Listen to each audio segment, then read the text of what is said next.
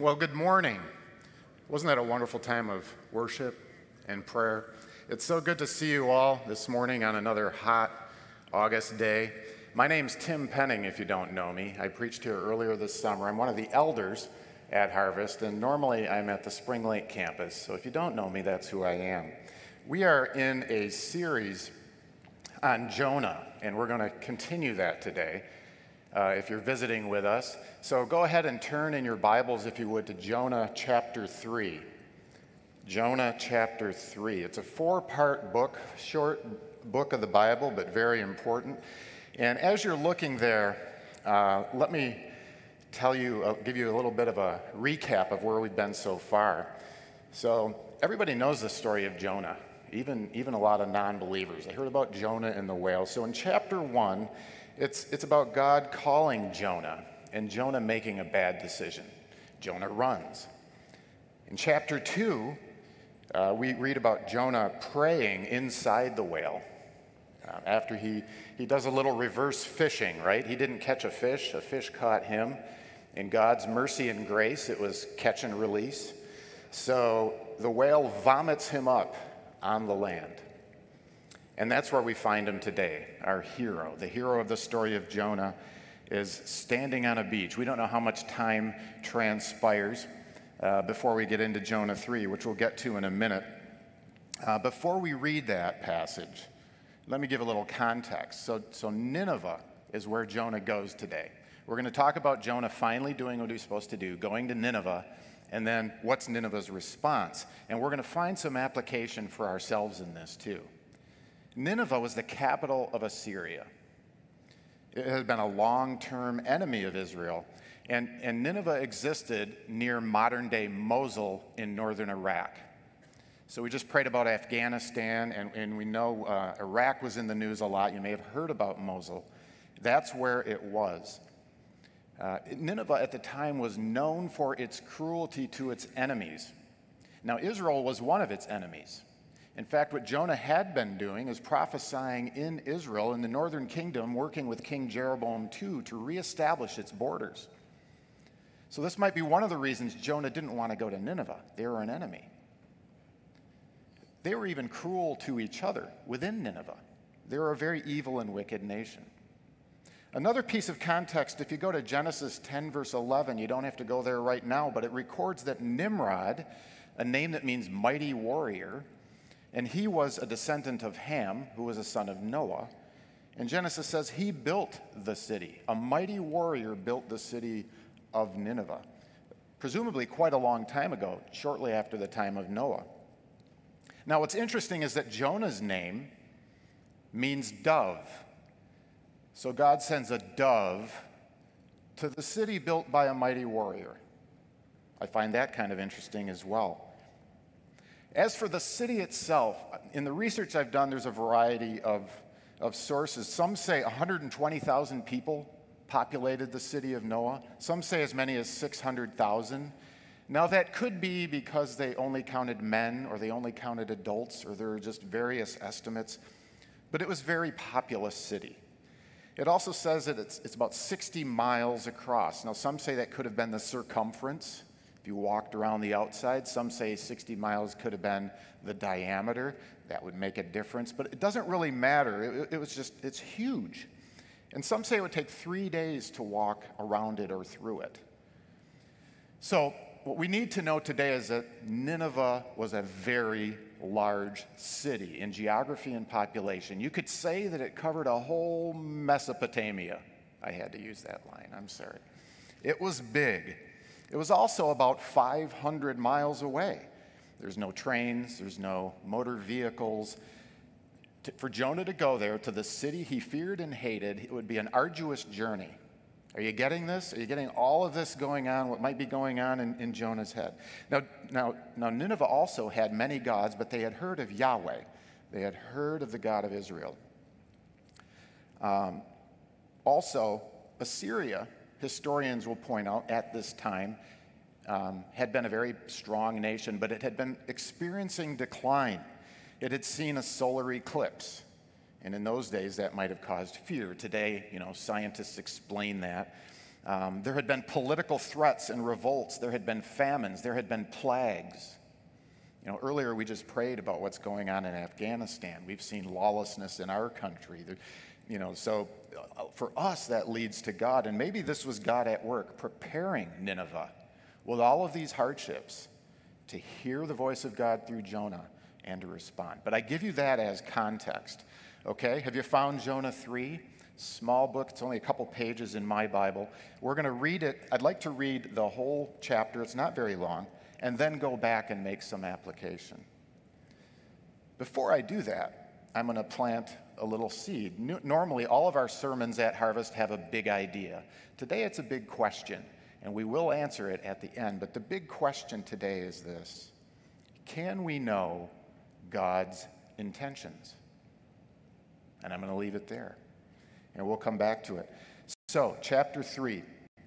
Again, Jonah recently spit out of a whale, and the book says this Then the word of the Lord came to Jonah a second time Go to the great city of Nineveh and proclaim it, proclaim to it the message I give you. Jonah obeyed the word of the Lord and went to Nineveh. Now, Nineveh was a very important city. A visit required three days. Some of that context I just gave you. On the first day, Jonah started into the city. He proclaimed, 40 more days and Nineveh will be overturned. That's the message. We'll come back to that too. The Ninevites believed God. Notice there's nothing between the message and the Ninevites believing God. It seems in the text immediate. They declared a fast, and all of them, from the greatest to the least, put on sackcloth, which was a sign of repentance. When the news reached the king of Nineveh, he rose from his throne, took off his royal robes, covered himself with sackcloth, and sat down in the dust. Then he issued a proclamation to Nineveh By the decree of the king and his nobles, do not let any man or beast, herd or flock taste anything. Do not let them eat or drink, but let man and beast be covered with sackcloth. Let everyone call him urgent, call urgently on God. Let them give up their evil ways and their violence. Here's the good part. Who knows? That's the title of the sermon. Who knows? God may yet relent and with compassion turn from his fierce anger so that we will not perish. When God saw what they did and how they turned from their evil ways, he had compassion and did not bring upon them the destruction he had threatened. So that's Jonah 3. Let's, let's look at what we can learn from this. And the first thing we can learn today is rather obvious, right? God is a God of second chances. So, for each of the points today, we're going to look at what do we learn from Jonah, what do we learn from Nineveh, and then how can we apply that to ourselves today. The Bible is always rich in application, and you'll find that today as well. So, Jonah, second chances for Jonah, pretty obviously, right? He had disobeyed. He was told to go to Nineveh, 500 miles uh, to the east across deserts. Instead, he took a boat and was going to go to Spain, and you know the story. God could have let the whale swallow Jonah. Get rid of Jonah, he disobeyed, disobeyed, that's the end of it, and be done with it. What a lesson that would have been about disobeying God. Right? He will smite you if you disobey. But God, true to his character, simply asks Jonah again. Notice that's all he does. It, it, there's no harsh rebuke. I mean, he had the experience with the fish. Um, and then God just says in chapter 3, it, it says he asked him a second time, Now go and do what I told you. Doesn't that sound like a loving father after discipline? So, what a lesson there about God's mercy.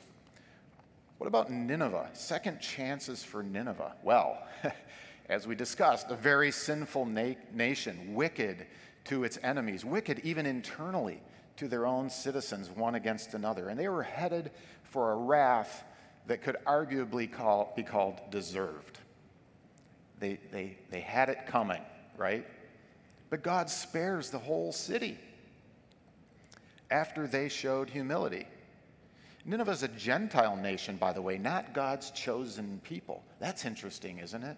So much of the Bible is about Israel and its relationship with God. You want to know something interesting here? You don't have to now, but maybe later. Go back two books in your Bible to the prophet Amos. We're in a series in the Bible called the Minor Prophets. Not minor because they're unimportant, but they're shorter books. Amos is a longer book. He was a contemporary of Jonah prophesying in Israel at about the same time, and he's preaching destruction for Israel. He's preaching destruction for Israel. Now, at the end, there's reconciliation. But Jonah goes to Nineveh, and as we'll see, God will spare it. And at the same time, Amos is preaching to Israel uh, woe because of their complacency. They had had some good times under Jeroboam II. The kingdom was being restored, its, its borders reestablished. Amos 5, verse 6 says this Seek the Lord and live, or he will sweep through the house of Joseph like a fire. So there's a second chance message to Israel, too, a warning and what they need to do. But we also see Nineveh being given a second chance. And this is an important lesson, too. We see when we get to the New Testament in the gospel and Paul and Peter going in their separate ways, the gospel of Jesus Christ is for Jew and Gentile alike, the whole world. God loves the whole world. And Israel talks about that to Israel. He says, or Amos does, Why do you think you're special? Does not God also love other nations? So, second chance for Nineveh. So then, Jonah had his second chance, Nineveh had his sec- their second chance. What about us? Do you think, raise your hand if you think you've had a second chance when it comes to God, right? All of us. How about third and fourth and fifth? You don't have to raise your hand again. Almost daily, several times a day. That is the nature of the Christian walk repentance and renewal. But let me tell you this if you think, if you came to church today, maybe you're visiting, you're on vacation, you thought you'd come to church, or maybe you've been going through something and you thought, I need to go to church maybe there's an answer. If you think you're not good enough for church, or if you think you're not good enough for ministry in the name of God, you're missing the point of Jonah. You're missing the point of the gospel. It's all about second chances, and we have them too. That's the source of the joy of the Christian walk, is the second chance, the burden relieved, the salvation that we can get in Christ. But we have to know, too, that the second chance is conditioned on humble repentance, just as it was with Israel and, Nineveh, and Jonah in chapter 2 praying to God in the, in the whale. And, and then he was reconciled. And so, just as we should not run from God as Jonah did at first, neither should we convict ourselves or assume God's wrath. We should repent and accept the mercy of a loving God. But that relates to a very important concept, which is the second thing that we can learn today, and that has to do with discipline. And the point is this how we respond to discipline matters. It matters. How many of you have children? How many of you have disciplined them? Do they all respond the same? Is the response always appropriate? How many of you have employees or staff who report to you? Do you sometimes have to discipline them? Is the response all the same? No. It matters. It's not automatic. There's more than one way. So let's look at Jonah. Now, Jonah responded to the discipline, being in the whale, coming out of the whale. He completed his mission, but he did so with reluctant obedience. Notice in verse 3 how immediate and positive his response seems. It just says, So Jonah goes to Nineveh. God says, Now, for the second time, go to Nineveh. Jonah goes. Seems pretty good, right? He's obeying, he's responding to that discipline. And think about it what could he do but obey? Changing careers to be a fisherman, probably not an option. Might be a little freaked out by the sea at this point. He was a prophet. What do prophets do? They share what God says. It's not like he could join some nonprofit organization. Okay, second dad joke. Sorry about that. He's a prophet. He responds. And after everything he'd been through, of course he would.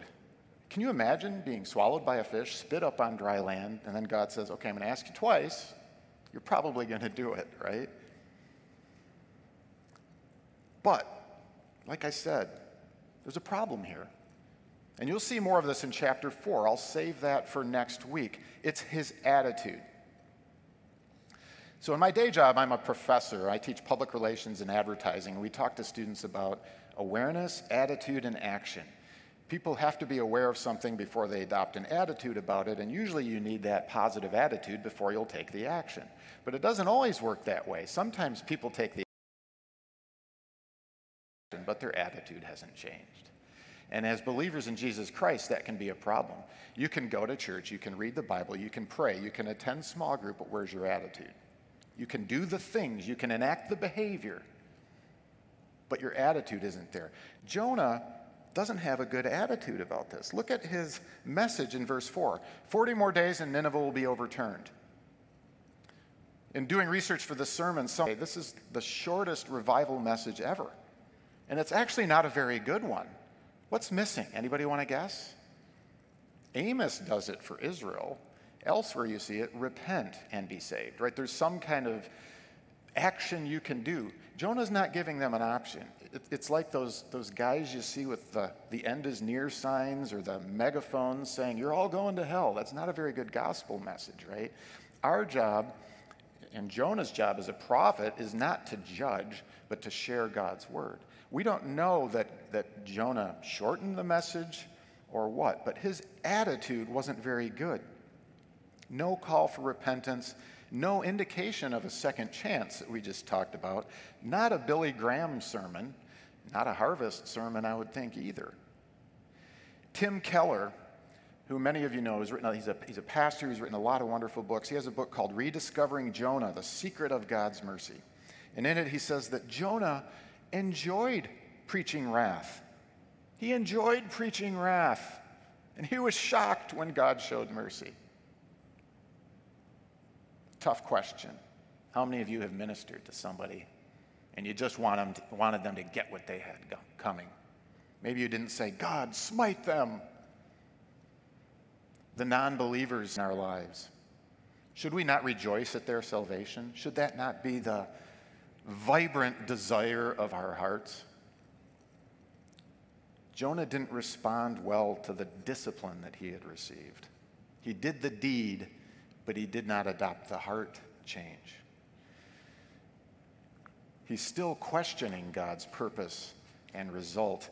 And with regard to our theme today, he didn't even seem to be thinking about God's intentions. We're asking, can we know God's intentions? It seems that Jonah didn't even care. So let's talk about Nineveh. How did Nineveh respond to discipline? The discipline was a very short message from Jonah, very brief discipline, but they responded almost immediately with humility and repentance. The king himself orders fast, fasting, sackcloth, ashes, giving up evil ways. And notice this too not just for the people, but for the animals. The beasts, the herd, the flock, he says they shouldn't eat anything. And, and several times he mentions even the animals. It's as if the, the king's response in the decree he gives is so extreme, so fully responsive to the discipline that he even includes the animals. I think that's a lesson. It also says, from the greatest to the least in the Ninevite society, they responded. It's complete and total for this huge city. Stunning, really, when you think about it. But here too, just as we wonder if Jonah's obedience was maybe reluctant. Was Nineveh's repentance sincere? Again, we talk about children when you think about discipline. How many of you have told a, a small child, a son or daughter, maybe even a teenager, now stop that and, and go apologize to your brother? Okay. That's a response to discipline, but is it sincere? Right? Or if you are a supervisor of staff at work and you discipline some, somebody and try to tell them, no, you need to do it a different way, do they say, thank you? Or do they say, okay, and then they grumble or complain and they're resentful at your intervention in them doing their job. How we respond to discipline matters. We don't know exactly if their repentance was sincere. But certainly the king didn't seem to know God's character of mercy and forgiveness, of the relationship between repentance and restoration and salvation. God may have prepared them for this message, as I said before, with the plagues and the political revolts. And maybe their response to discipline was in fear. We just don't want to get destroyed. Sackcloth, ashes, uh, fasting, even the animals. We're throwing it all in there in a desperate attempt to not be destroyed. What's sad about this is there doesn't seem to be a relationship that happens. In fact, I told you to go two books back in the Bible. If you go two books forward, again, you don't have to do this now, but if you're interested later, go to the prophet Nahum. And that book is entirely about the destruction of Nineveh. The subsequent generations did not maintain discipline. So, Nineveh in our story today repents. They receive the word of the Lord, they repent, and they are saved. And it's about 150 years later, a long time, a generation or two. But the point is, they did not maintain that discipline. The lesson here is discipline is an ongoing process, it's not a one and done. Again, with children, how many times you say to them, How many times do I have to tell you? Well, the answer, mom and dad, is many, right? Discipline is an ongoing uh, effort. So, how do we relate all of this to us then? How do we respond to discipline? Think about this honestly in your walk with God, the discipline you've received from God directly or through, by God through others, perhaps. Have you responded appropriately? In order to do that, we have to understand maybe what discipline is. Discipline isn't just punishment, a spanking, a timeout, um, the, the wrath of God. That can be a form of discipline, but the larger picture of discipline is that it's instruction. It's instruction, it's education, it's guidance, disciplining you to do the right thing, to walk the right path. So I told you I'm a professor, and in, in higher education, a discipline is something to focus on. It's an area of knowledge. It results in, in deep and broad knowledge and expertise. At Grand Valley, where I teach, there are, there are more than 80 different majors that a student can de- declare mathematics, chemistry, business, communication, my field of advertising and public relations. And these are called disciplines. And professors are scholars in their discipline. And they should be. They should be expert, expert in that. And students, too, they study, they focus on those academics. Another way to think about discipline is with athletics. Athletic training. it's repetitive, hard work to develop what we ultimately see as talent. But when you see LeBron James, or Steph Curry, and if you don't know basketball, these are basketball stars. If you see LeBron James doing his marvelous thing on the basketball court, or Steph Curry is known for the ability to hit three point shots from way outside, way far from the basket. What, what, you, what you have to remember is that even now, after many years of an already successful career, Steph Curry will go to a gym by himself and shoot that ball again and again and again. He's already got the contract, he's being paid, he's won a lot of games, but that's discipline. I happen to be a runner. You don't just run once and say, okay, I trained, and then show up for a marathon or even a 5K. You run every day, or most days, and you run in different ways. And over time, you develop strength and endurance and stamina. The same is true for us in our Christian faith. What are elements of discipline that we have coming to church, worshiping, reading the Bible, prayer, fellowship with other believers. That is the discipline that we have as believers. Now, we, we saw what happened to Jonah in Nineveh, and, and that's not just them choosing what we would call self discipline. That is discipline imposed on them. And sometimes God does that in our lives too. And this often happens through what we call a trial. I can get a little personal here and talk about my life. I see some of you know me but uh, if you don't, my wife was diagnosed with uh, stage four cancer in 2012. I would call that a significant trial. The breast cancer spread to the brain in 2013. And since then, you know, she's had 10 surgeries, a lot of therapies, and now she's just a basket of side effects uh, dealing with things. It's been very hard. I can tell you positively that at the beginning we thought she had maybe two, five years.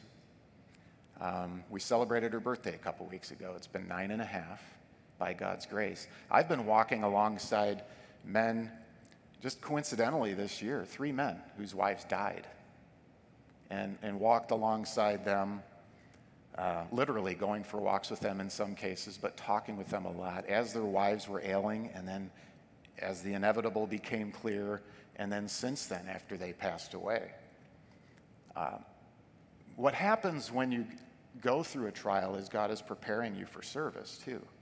First, He disciplines you. I, I, I adopted the message to myself that when life gets far from perfect, you get closer to God. The farther your life is from perfect, the closer you are to God. I've seen that again and again in my life and other people's lives too. Now, something beautiful my wife said to me again, we were runners, and even through much of cancer, um, because of a hip injury right now, she can't run. But we were running in that first year in the middle of treatment. And I remember one of the most beautiful things she ever said to me is, How is God going to use this? Not if, but how.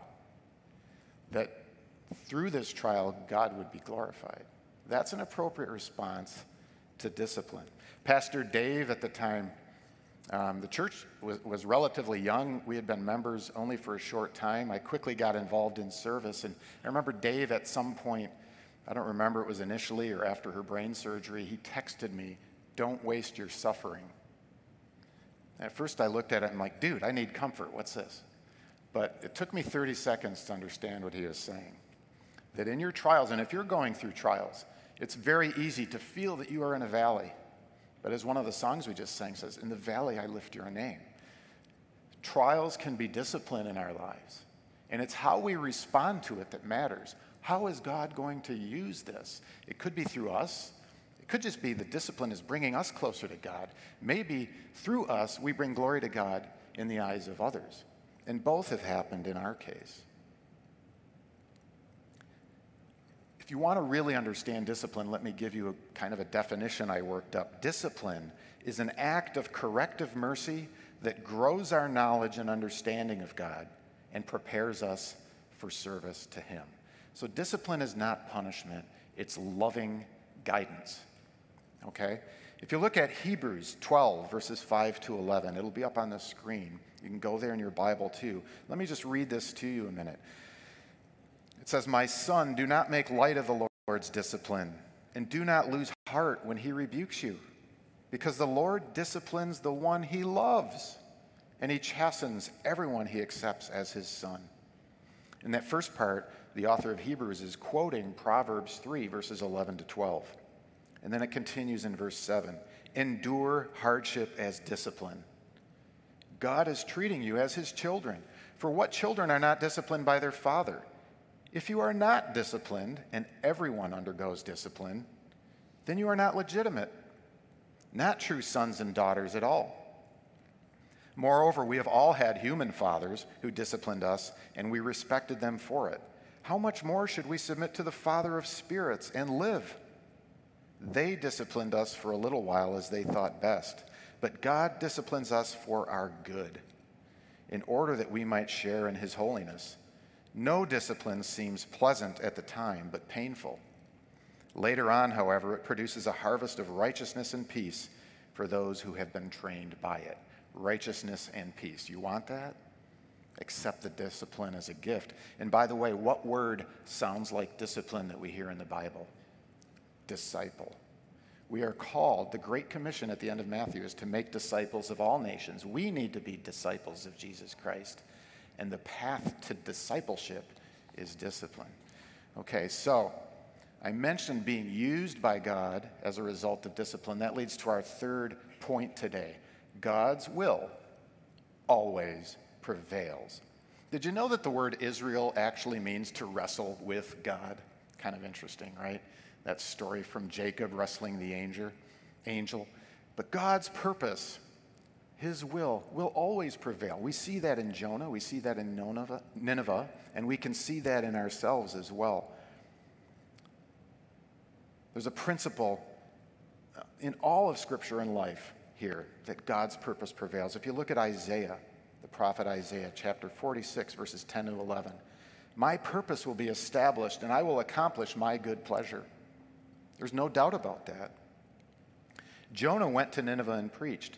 He said what God told him to say.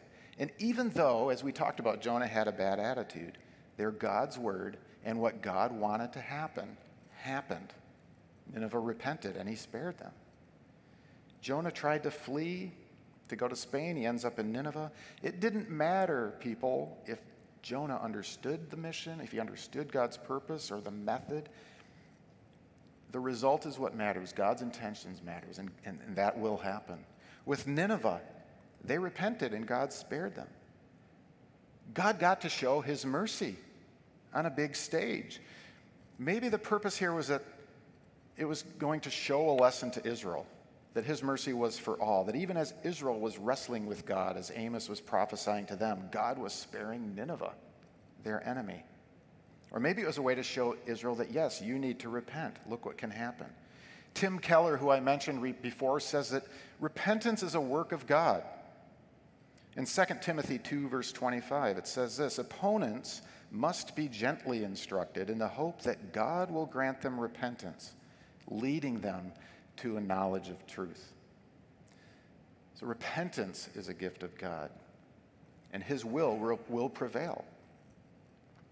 So, let's bring this back around to us then. Let me say this God will use us. Another book on Jonah from Sinclair Ferguson says this God is determined that his servants will serve him. He does not give up on his designs for our lives. A couple illustrations of this, too. Somebody I know in full time ministry, I love him, I respect him, I have been blessed by him. But in a recent season, he was very distraught in ministry, wanted to give up. And I prayed about that and I wrestled with that and I, I had anguish with him in that. And I remember going to him and talking to him and hearing his heart and saying to him, We cannot choose the circumstances of our calling. Don't give up. God will accomplish his purpose. Even though right now it's hard, even though right now the result is not happening, is not evident, you're being attacked, whatever it is, God will accomplish his purpose in and through you. I could tell another personal story about this. Two years ago, in spite of everything my wife and I are going through, we felt called to take in a seven year old boy. His mother, because of her behaviors and addictions, was in trouble with the law and uh, we struggled with this. We talked a lot about it, and we said, let's do this. We wanted to be able to provide care for the, for the boy so that his mother could get the treatment that the court had ordered her to receive. And some of you know this, especially at the Spring Lake campus. We think that over five months we made a big difference in that little boy's life. Stopped waking up three times a night screaming. Learned how to use the bathroom appropriately, how to interact with other people, with grace, started reading, loved God's word, by the way, started doing math. But in the meantime, in the background, as we are doing this thing and seeing this result, we are not only not being thanked, and we didn't do it for thanks, but we were being attacked, lied about, slandered by, by the boy's mother, by the grandparents, and being harassed by the state officials. Instead of getting the treatment that the court ordered for the mother, they just wanted to arrange weekend meetings and they were nitpicking on us and attacking us. And at the end of all this, the boy was restored with the mother who had not made any changes in her life. Do you think maybe we were frustrated? Very. And a few months before it ended, I remember walking from my office on campus to my car. And I park a long way away, otherwise, I lose my car. If I park way in the back, I know where it is. And I've enjoyed having that as a decompression zone as I walk from work to my car. And I remember transitioning from being at work to what was waiting for me at home, and I said, God, I can't do this anymore. I want to give up. And I heard Jesus say, and not, not the clouds parted in an audible voice, but maybe some of you have heard this too in your mind. Jesus said, Don't give up. And I said, But, but the people we're helping, they don't even deserve it. And Jesus said, did, did anybody deserve what I did for them? Or was it an act of grace? Wow. I kept walking and I said, But we're being attacked. We're doing this good thing, we're being attacked. Jesus said, I suffered and died and was still attacked. I mean, this all, when you walk with God and you read His Word, it comes back to you. So I persisted.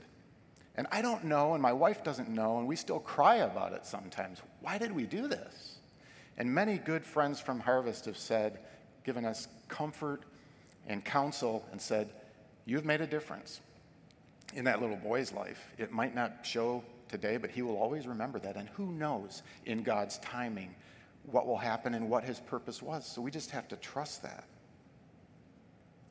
We don't know what we don't know, but we know God's character and his faithfulness. Let me answer the big question now as we near closing. The king of Nineveh thought maybe they had a chance if they repented. The title of the sermon is Who Knows? It comes from the king of Nineveh. Who knows? God may yet relent. I imagine him with his hands up.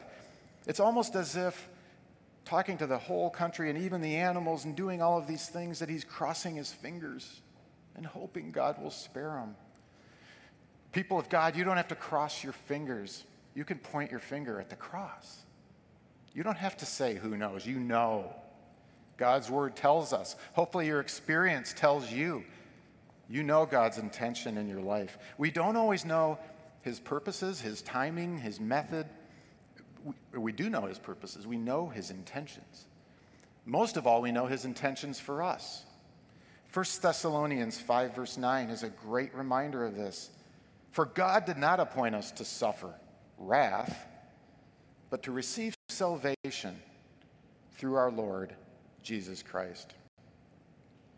Tim Keller also talks about the Jonah principle, which is a good summary reminder the Jonah principle is that God's power is shown in weakness, and out of death, man receives life.